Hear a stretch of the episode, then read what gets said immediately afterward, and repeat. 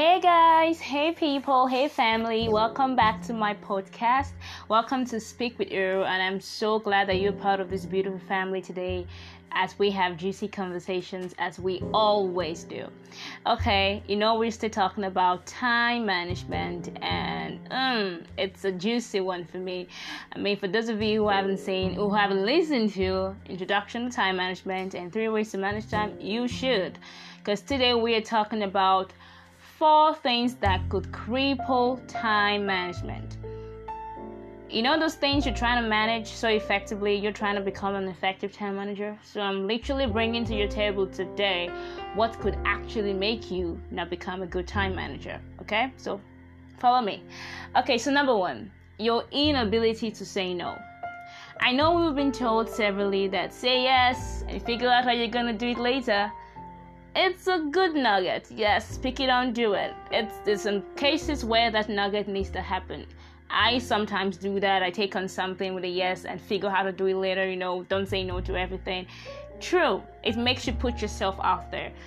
But you always saying yes can be a huge problem because you're taking too much. You should know when to draw the line you don't have to say no aggressively. I think most times we tend to say no because we we tend to say yes, sorry, because we want to be people pleasers. Want everybody to be happy with us. We want to know make everybody look good or make yourself look good. You don't have to. You have to know when to draw the line. You, have to know when to say, "Hey, I love you. I could do this, but I can't right now." Or, "Hey, I can't do it." Okay, it's okay to say no. I mean, I, I one um someone once said is no is a complete answer. I don't have to explain why I say no. You just have to learn to say no. One of my favorite speakers, Lisa Nichols, she always said something. See, until you learn, until you learn exercising your no, you can never value your yes. People can never value your yes until you've learned to exercise your no. So, how is your no power? How is your no energy? Do you say no so much? Then people will value when you say yes. So know when to draw the line with I can't do this right now, so can we just skip or can you give to someone else? It's not a wrong thing to do because if you're always saying yes, it's going to cripple your time and you won't even have enough on your plate to get on. Okay? Number two is lack of priority. Know what your priorities are. You know, when we talked about the importance, urgent, and all those things about about um, not understand the balance between important and urgent. This comes in here by saying know your priorities, know what to give your time to.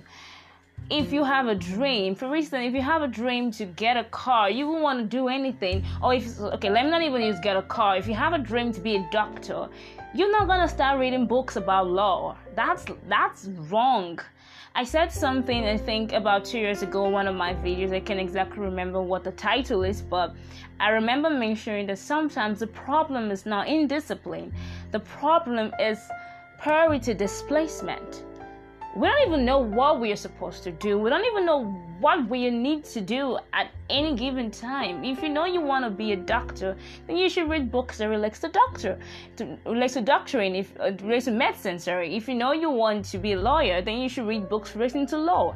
You you can switch both, but we lack priorities, so we give time to everything. If you know you have to sleep right now, don't say you want to go party. Don't pick that phone call and tell the person I'm coming when you know you have something on your table. What are your priorities? If you can define that, then you can fix this problem because if you give your energy to everything, you're losing time. And yes, where energy goes, energy grows. I always say it. So, hey, know what your priorities are. Number three, procrastination. I think I don't think I need to overemphasize on this. Don't skip what you can do now for later. I think it's one lesson I learned, and I think I'm still learning. I always felt I, I was supposed to get a course done last year. I was like, okay, I'll do it later. I have other things on my table, and I realized there was no later because when later came, I had things on my table as well.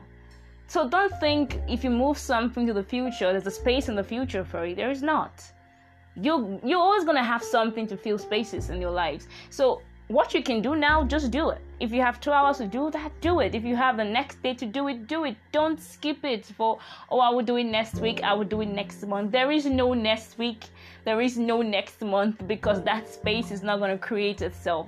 You, there's no way to fit it. It will take a high level of discipline to be able to fit something you could have done a month ago into the present now. So, to just save yourself all that stress, don't procrastinate. What you can do now, do it just do it. Don't don't tell yourself there's gonna be some space later. There won't be. Don't tell yourself that lie. I did. Trust me is i really could not find the space at all. I don't think i still have to now. So don't tell yourself that lie is there is a space. There is no space for it. So do it now. Don't procrastinate. You're gonna save a lot of time when you do not do that. Procrastination cripples time management. And lastly i want to give three three things can cripple. But my fourth one, I'm just gonna tell you that I think it still looks like something I said last week about reduce the tax on your table. I think that's the best way to say it. Just reduce the tax on your schedule. Don't put on so much in a day. It's like saying don't take on too much at once. Mostly if it's in a day, don't do it. It's gonna stress you out. You're gonna burn out and realize you don't even have strength for anything. That cripples time. So when you go through your schedule for a day and it just looks so cumbersome, cut some things out. There's always going to be something to cut out to to skip to the next day. Don't put too much on your schedule for a day. Reduce the stacks, make it flexible, make it something you can work with as fast as quick as possible. Okay, don't do it. Don't overburn yourself for it. This way you can manage enough time and it's not going to cripple your time management. So these, I'm just gonna recap the four things I've said. One thing that cripples time management is your inability to say no. Secondly, um, lack of priority. Thirdly, procrastination. And fourthly, reduce the tax on your schedule. Okay, no one's gonna kill you. Just do it. It's just breathe. It's gonna give you a breather. Okay. Thank you so much, and I hope you've learned one or two about things that could cripple your time management and you're willing to adjust. So, yes, follow me on my podcast and keep listening to Speak with Earl. Thank you so much, and have a wonderful day. Bye.